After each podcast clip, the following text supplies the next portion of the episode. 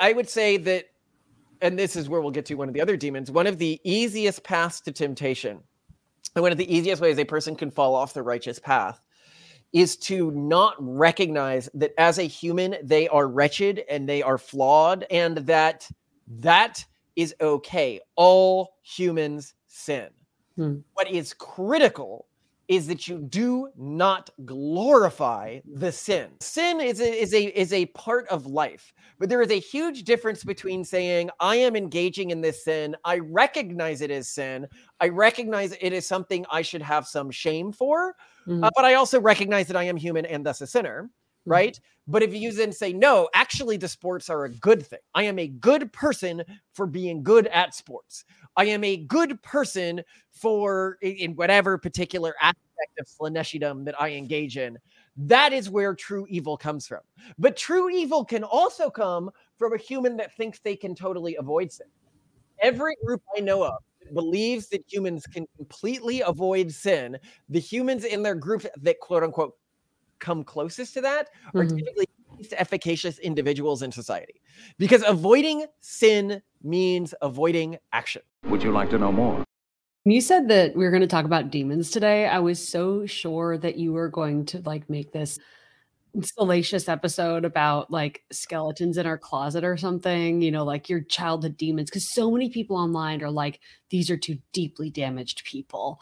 You know, they do they say that about us? Do they think Yeah, that we are haven't deeply dealt with our trauma, and this is why we want to have children, or why were we're No. I, I love this. I mean, you want to talk about a sign of brainwashing or a brainwashed individual. Hmm. It's when somebody disagrees with them or has a different world perspective than So them. they're damaged. their first reaction is what horrible thing happened to them in their past yeah. that made them see the world differently than me and Yeah. that what they need to do and and there's actually a class of people who do this they don't even say like you know you should read the research or you should go out there and learn about this topic they're like you need to go to therapy Yes. then you will think like me exactly. Uh, it's like that. I think it's a constant trope that people are exposed to in media. Like villains, of course, were raised in terribly abused environments. Like you know that that Doctor Evil bit where he's like, you know, he talks about this like terrible childhood and how he was beaten and all these things. Well, I mean, like- I think that the you know if you talk about we talk about the the super virus, right? The the Yeah. cult. And the way that it maintains its membership or recruits new members is through using psychologists. And we've talked about Mhm. this in, in the video, Psychology Has Become a Cult. I think this is somebody who originally trained in psychology. The way that psychology is practiced now is not the way it was practiced even a decade ago in terms of what's considered acceptable and what's not. And and and you know, as as to what you're saying here, it makes a lot of sense. If you see this not as being in like one cultural group versus another cultural group but see it as being in a cult well yeah of course a cult would tell you well you need to go to your cult cult appointed mind cleaner. They- they'll, they'll clean your your brains dirty and there's these people you can pay to clean it. They'll wash it for you if if you will and But then once you have a clean brain you can have clean thoughts Uh, on rewatching this during editing, I realized the joke may not be clear here. I am making a joke about brainwashing. I don't and think there's the- a precedent for that though. Like even in the media tropes where like the evil person has gone to therapy and worked on themselves, like they're never really fixed. So it's just kind of this excuse to write someone off permanently. That they're damaged, they're traumatized, and you know, though they should go to therapy and whatnot, no amount of it will actually. I mean, I saw them. so much of this was Trump when he was elected. Did people say he was traumatized in his youth? Yeah, all of these oh, articles. Oh, they did. out. They something about his dad, right? That he was. like, yeah, yeah. It was, how is he traumatized? How is he? Right. You know, they they they just cannot fathom that someone could honestly just disagree with their perspective. they must be emotionally stunted. Now, Yes. well, let's be clear. Other other cultural groups have some similar things to this. Like there are some. oh yeah, like you maybe know, you're possessed by a demon, for example. yeah, some extreme Christians that like literally think everyone who disagrees with them is possessed by a demon. so there's but- that. But I, I would say that those are like the most extreme, absolutely wackadoo of Christians, and yet this is a mainstream position among the, the those indoctrinated into the virus. Yeah. Actually, Scientology do the same thing. It's your thetans, right? Your thetans that are attached to you, Ah, which yeah. cause you to have negative thoughts and stuff like that, and you need to go to their well their version of like psychologists these To people who you tell your backstory to and then they help you get your thetans off of you uh, Hmm. so that you can think clearly because of you. Oh they even have something like oh what's it called? But I know that also like they don't even want mothers to scream during childbirth because they think that might traumatize the child, which is, uh, yeah, I guess it goes to show you can make up all these excuses of like whether or not the person remembers or not. Here's why they're messed up, like their mother screamed when they were born or something, right? so the term they use by the way is clear clear, you have got right? And that's why that documentary was called "Going Clear." yeah yeah yeah so once they have cleared your brain Mhm. cleaned it, washed it, if you will. Uh, whichever group, no, but it's just a common practice, and it makes sense that it's a common practice because it's an incredibly effective practice. Yeah. Well, and other people I think just say like, well, it's because you haven't accepted Jesus Christ as your savior, or basically you haven't converted to this, this religion and that's why you're evil, or But goodness but what I would say, hold on, is that this practice, this Mm. way of relating to people who see the world differently from you, is not usually a practice had within healthy cultural groups.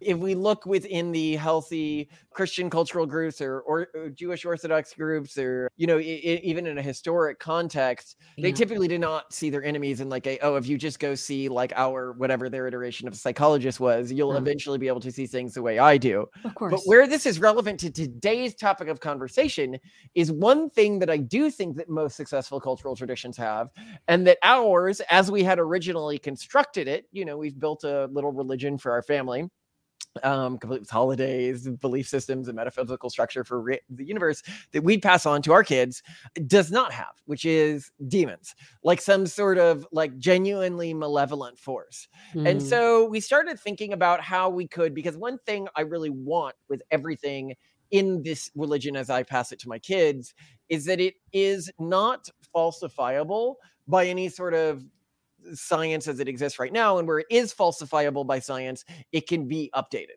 Like it is meant to work. Why we call it a secular religious structure is it is meant to be our best understanding from a secular perspective of how the world actually works. So it's kind of like hard science fiction, where hard science fiction is expected to be logically internally consistent with any invented science, and it's all supposed to respect any science that already exists. Like, don't get a planet's orbit wrong, don't get the physics of this wrong, Yeah. etc. So, for to start, for people who aren't familiar with the broad strokes of our ideological belief system, it's that in a hundred thousand years from today, a million years from today, if our descendants are still around, that they would be closer to the way we would conceive of a deity today or a god today than the way we would conceive of another human. And as such, you know, who's to say they relate to time the same way we do, and they might be guiding their manifestation, which is why we call it, you know, the inevitable God, the, the self-manifesting God, through rewarding individuals who do things that increase the quality or or, or uh, lead to a flourishing future human civilization and punish humans who act indulgently or indolently or selfishly or on vanity or on self narratives. And so, for example, you know, one of the things that we tell our kids is that these and and these these beings that influence the past they don't necessarily come in like angels or something like that. They may be just manipulating things at the smallest most quantum level in a way that has like a butterfly effect that then ends up having large repercussions in even potentially like human evolution. So an example i could give here is one of the ways in which they have sort of encoded in our own biology punishment for indolence is that all hedonistic pursuits, pursuits where an individual is pursuing happiness or vanity or uh, the, the their, their perception in other people's eyes for its own sake, you know, uh, just sort of masturbating these emotional subsets, that these pleasures turn to ash on one's tongue. What I mean by that is the pleasure that you experience for going out and chasing pleasure, like going out, just sleeping with tons of people, going out, just, uh, you know, eating uh, really, really fancy food every day, drinking whenever you want. All of these begin to feel like they lose any happiness that they give you pretty quickly. Yeah. And they begin to feel gross and they make you feel gross as a human being. Now, When what maybe we like about this is that for kids, this is really, really easy to point out. So like let's say that your kid is really into a sports star or a movie star and you like it's it's pretty easy on most famous people to dig up, you know, here are the ways that people like them or people on their same trajectories or even just them are actually pretty miserable. People who especially pursue fame just for hedonism do end up like extra miserable and it's like hedonism on steroids. Like it's one thing to just pursue a life that's kind of comfortable where you have hobbies and you have your job and you retire early or whatever and there's van life and all that but like when you were like going all the way like no i'm going to get all the attention all the fame all the money all the mansions all the cars all the women all the men whatever the the, the misery seems to pile on like in proportion to the amount of hedonism pursued and it's so cool yeah, it, it is really interesting. And and I, I want to highlight our word, which you said a little differently, which is if you look at people who dedicated their lives to personal aggrandizement or personal vanity, whether those are sports stars who were doing it for personal reasons. So there's sort of two categories of like sports stars and movie stars. Some of them you can see they go into it, but then they they are genuinely trying to make the world a better place rather than sort of make themselves look like the good guy or personally aggrandize themselves. And you see very different life outcomes from these two groups. When you see the the sports stars who are in it for the fame and the movie stars who are in it for the fame and the sex and the drugs or the musicians who are in it for that stuff their lives often are the lives that I would least want to trade mine for. They they have such a deep sense of genuine despair that you can see in almost all of their actions that it is almost heartbreaking. Almost heartbreaking, but you know that this is a a self-working system. But what's very interesting is when we look at the people who have the most genuine and persistent happiness, these are the most mission-driven people. Mm-hmm. These are the people that have sacrificed their lives for their faith, and that faith can be a secular faith or a religious faith. But sacrificing your life for your faith. Now, some people are like, but isn't that what these, you know, Hollywood stars that are pushing every single progressive talking point are. And I'd be like, no, it's the Hollywood stars that are sticking to the progressive talking points from 20 years ago that have radically changed because they have radically changed. Like, what is an acceptable progressive talking point changes a lot faster than I think a lot of progressives are willing to admit themselves. And so you see different level. I can think of an example here. J.K. Rowling, for example, she seems to be a genuinely happy person oh, yeah. who is still pushing the progressive talking points that were famous when she was a kid. Yeah, at, today, at, great cost. at great cost. Yeah. Now, I think she was wrong to believe those, but I think at least she shows a level of integrity and logical that, consistency yeah, integrity and logical consistency that you don't see in the Hollywood stars. Like a perfect example of this would be like Harry and Meghan. Like whenever anything switches, whenever the winds blow in a particular way, they're on the new train because what they care about is being seen as good guys, not the causes mm-hmm. themselves. Mm-hmm. What they mm-hmm. care about is the brand. He's right. Trying to make ourselves into a brand just turned us into products. We don't need to be a brand, do we? Yes, I'm sure you agree, darling. We can be the people we talked about being, with no more worries about how we look or the image we project to people. What matters is what we have on the inside.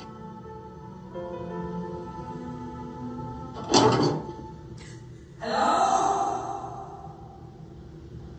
Yeah. So this is a brilliant little thing that has an aspect of religiosity to it you know in in me me telling my kids about this like this idea of happiness turning to ash in one's mouth that this being the way that we are designed but it also has a level of truth to it and something i can point to but it's also a lesson i want my kids to learn because i think it's a very important lesson that takes a lot of people too long to learn. I i hate jim carrey's politics and everything like that but i do love the one quote that he has and i think he's an example of a deeply unhappy person who mm achieved everything and and then just tried to go like never really thought about why he was doing stuff but it's i hope that everyone you know has the the blessings to achieve everything they ever wanted to achieve in life so that they can know that it wasn't what they wanted. Which is uh no i mean it's it's it's yeah. if that's the type of stuff you want to achieve. I am two-time golden globe winner jim carrey. And when i dream i don't just dream any old dream. No sir. I dream about being three-time golden globe winning actor Jim Carrey because then I would be enough. It would finally be true and I could stop this this terrible search. You want to see a genuinely happy person and this is why I'll often play clips of him like on, on other Based Camp episodes. Steve Irwin. What good is a fast car, a flash house, and a gold plated dunny to me? Absolutely no good at all. I've been put on this planet to protect wildlife and wilderness areas, which in essence is going to help humanity. I want to save the world. And you know, money? Money's great. I can't get enough money. And you know what I'm going to do with it? I'm going to buy wilderness areas with it. Every single cent I get goes straight into conservation. And guess what, Charles? I don't give a rip whose money it is, mate. I'll use it and I'll spend it on buying land. Like, watch anything with him in it, the way he relates to his family, the way, like, just genuinely, like, pure, good hearted happiness. Is there anything in this world that would want to make me give away what I'm doing now? Yes. Yes, there is. When my children can take the football that I call wildlife conservation and run it up. When they're ready to run up our mission, I will gladly step aside. And I guarantee you it'll be the proudest moment of my life. And my job will be done like my mum and my dad. Then and only then will I know that I have achieved my ultimate goal. And that is really interesting that you can see this when somebody who has dedicated themselves to a higher calling. And that's what I talk about. Like he definitely had a secular higher calling. Like his higher Mhm. calling was preserving the environment, right? And it doesn't have to be like a higher calling that we approve of. Like when I was trying to think when we first talked about this of celebrities who are super, super famous and successful, but also they seem really happy. I thought of Bill Murray and like probably his objective function is not something that we would choose for ourselves. But he clearly he's very consistent in his action and like both publicly and privately. And he, you know, seems really happy. Karen Michael drove more than 300 miles from her home outside Chicago to the ballpark in Cleveland. Karen didn't have a ticket for the game, but she went anyway on the zillion to one chance she could buy one at the stadium. I was at the will call window hoping that somebody didn't pick up their tickets and I would be able to buy, re, rebuy them. And uh, they don't do that. Murray was passing by and saw Karen being turned away, heartbroken. And he turned around, gave me the ticket, shuffled me in the door. I was ecstatic to even be going into the game, let alone actually sitting with him. Roker also showed this goofy video of Murray playing hairdresser with another fan. And he just starts styling her hair. So well, and it doesn't seem to me that this is ever about fame or hedonism for him. no, he just he's just a cool guy. He's just But anyway, so back to the talking point demons, Mm. right? So, what is a demon within this context? Like, where can I borrow themes around what demons look like? And Mm. Simone, you had a really interesting idea. Yeah, can I share my my my idea of demons? What I think they are actually in our metaphysical metaphysical world is so we have the future police, which are essentially like our religion's equivalent of angels, because we often say, you know, when something happens and you don't know why or it seems bad at the time, we're like, listen, the future police made this happen because it was supposed to happen.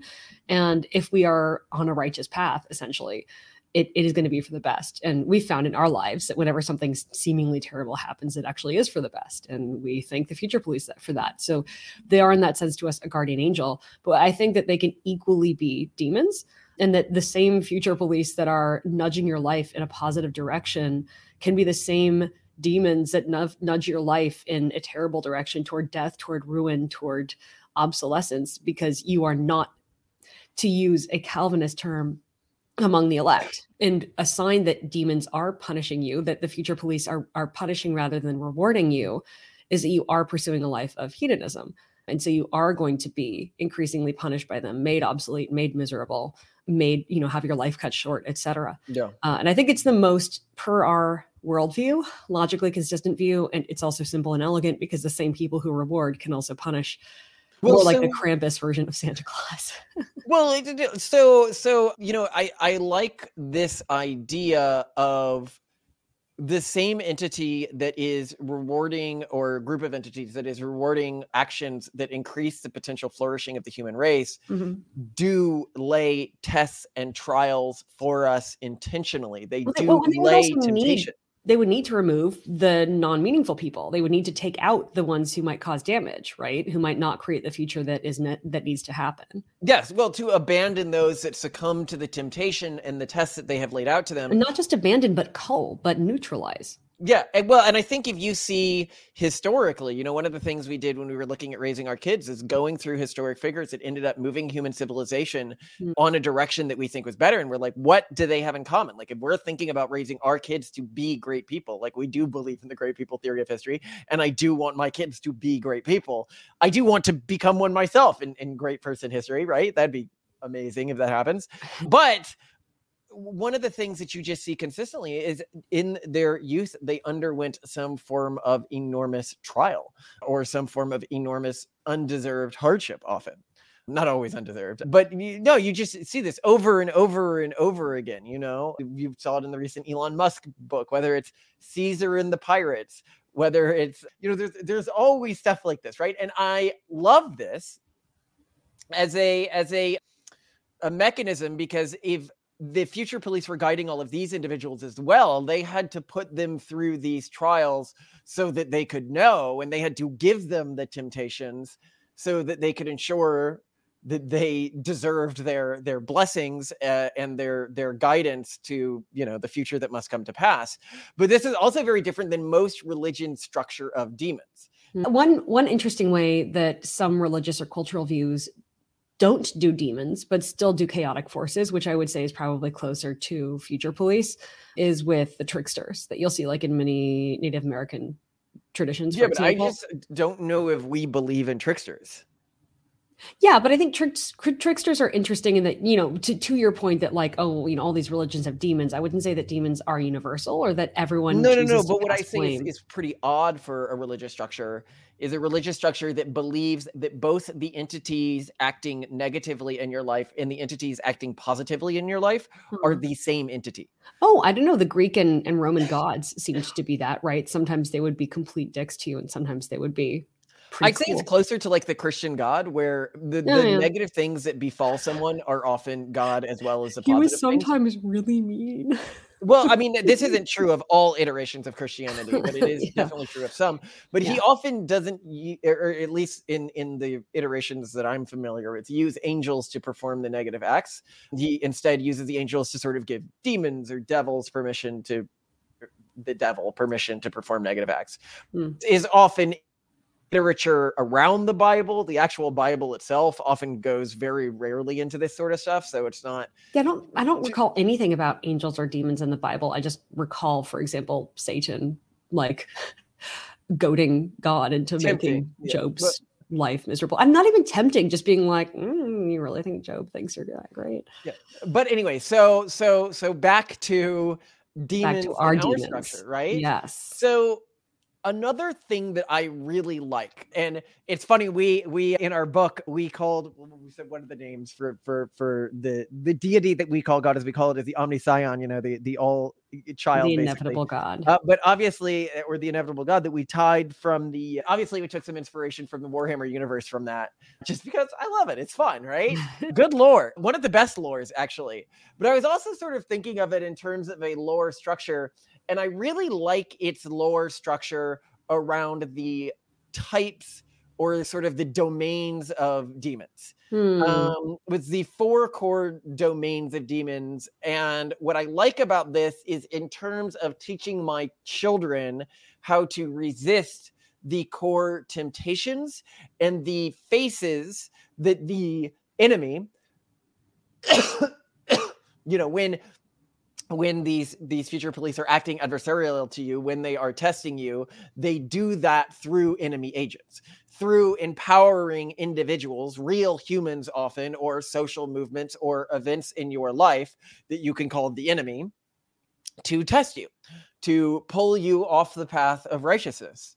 And that the enemy I the what I like about the, the Warhammer framing here is you can use the four chaos gods as the faces that the enemy uses and the avatar the enemy uses to pull you from your path, right?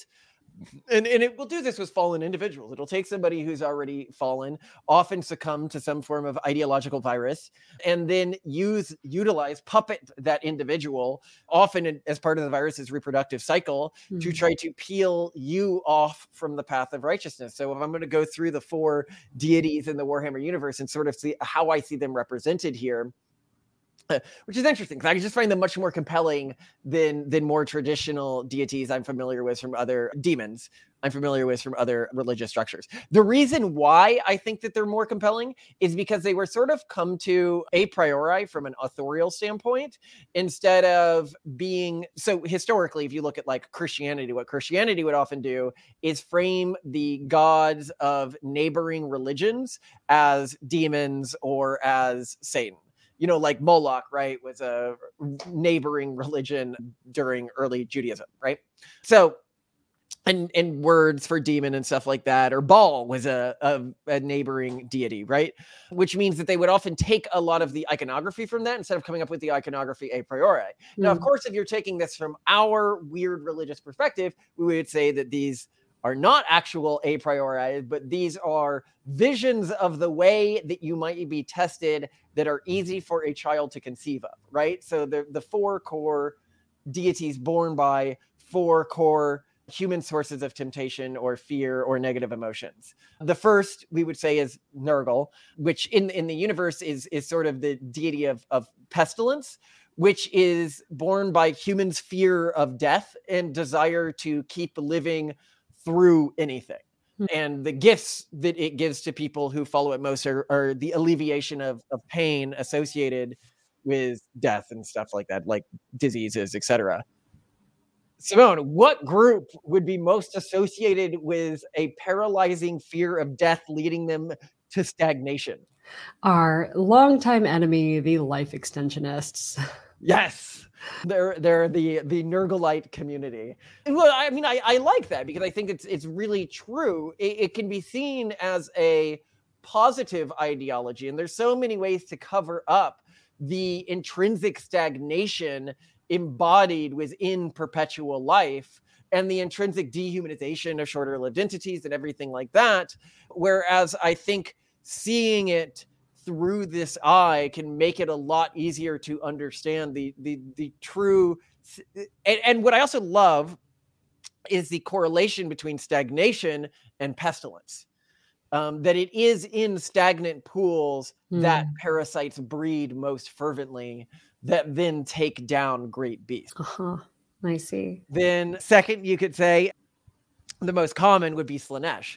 And what I like about Slaanesh is Slaanesh is all forms of hedonism, right? Not just sexual hedonism, but personal van- vanity, a strive for perfection. So someone would be a servant of Slaanesh or a tempter of Slaanesh whether they are a gem bro who is indolently working on their body to the exclusion of partic- potentially efficacious action in reality mm. uh, or somebody who just spends all day having sex or on OnlyFans or eating food constantly like a glutton.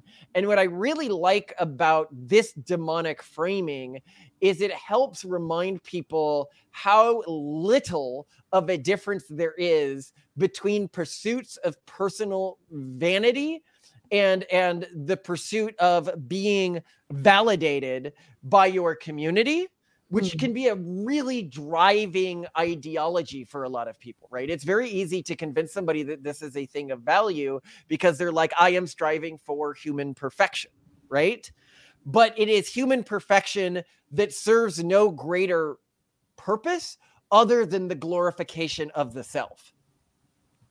And this really came up with a family member of mine where he was annoyed at me. So, a lot of my family, people might be surprised to know this, are like very deep South, good old boy type people, uh, you know, Texas groups. And this is somebody who married into the family. So, not, not directly related to me, but, you know, it's the type of people my family often marry. That I said that sports was a sin. And he was like, no, sports is not a sin. Sports is great. Sports is tradition. And I'm like, what? Yeah, but how does it make the world a better place? What and I go and they're like, well, you can't just say sports is a sin because from your framework, I'm like, there is no logically consistent framework. I stand all logically consistent frameworks that lead to a, a, better future for humanity and that are pluralistic, right? That are okay with people different from them existing, and none of them that I am aware of have like a logically consistent way. I, I can think of no iteration of Christianity that's like really a, a well thought through iteration where God's like, oh yeah, you get into heaven because you did really well on that one play because you had all of those fans because you helped carry your team to victory. And to no. be clear, this is not to say that any engagement in sports is, is, seen as a bad thing by us. It's it's sports as a like an inherent good that you disagree with. Yeah, well, and, and as a life pursuit that I disagree with. Right. So I I would say that, and this is where we'll get to one of the other demons. One of the easiest paths to temptation, and one of the easiest ways a person can fall off the righteous path, is to not recognize that as a human they are wretched and they are flawed and they are failed and that that is okay. All humans sin.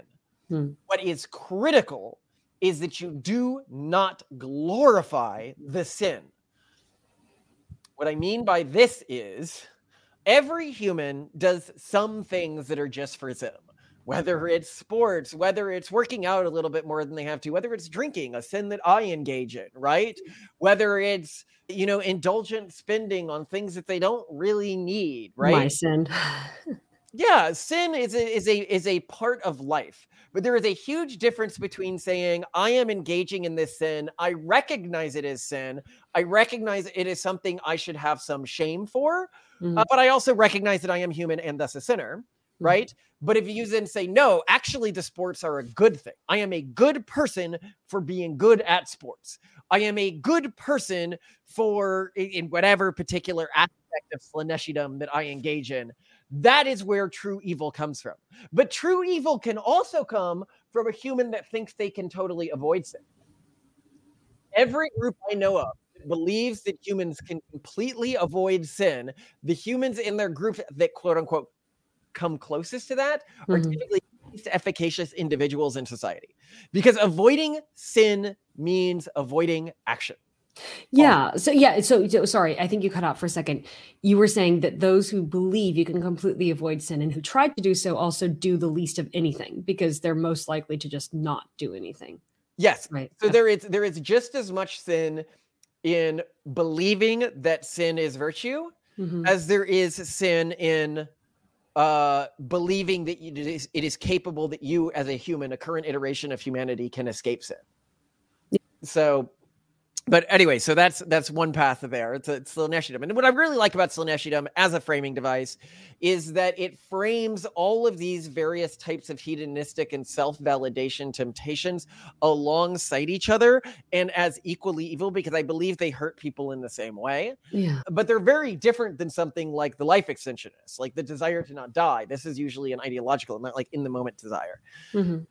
Next demon or or life path would be Khorne the demon of war. How do we uh, spell or, or this? Aggression. Well, and Simone knows when world conflicts erupt, I'm often like, well, Simone, should I go there? Should I be trying to do something about this? And she's like, no, Malcolm, this really isn't the best use. But I feel a really strong desire to get involved when I see and and my family. I remember one of the things that my grandfather told me before I was passing, who had, you know, served in World War II is that you are going to have like a really strong desire to engage in wars that you see as righteous. Mm. But just remember that it is always best to try to avoid the conflict because you, as somebody who hasn't been to war, don't know how bad it really is. And that you can't imagine how bad it really is. Mm. And so I think that this desire for my team versus their team, where it leads to death and setback is sort of Khornite failure, which is mm-hmm. also very different from the Slaaneshi camp of failures, from Life Extensionist camp of failures. And the final one which is the most interesting one to me is is, is Tzeentchian failure.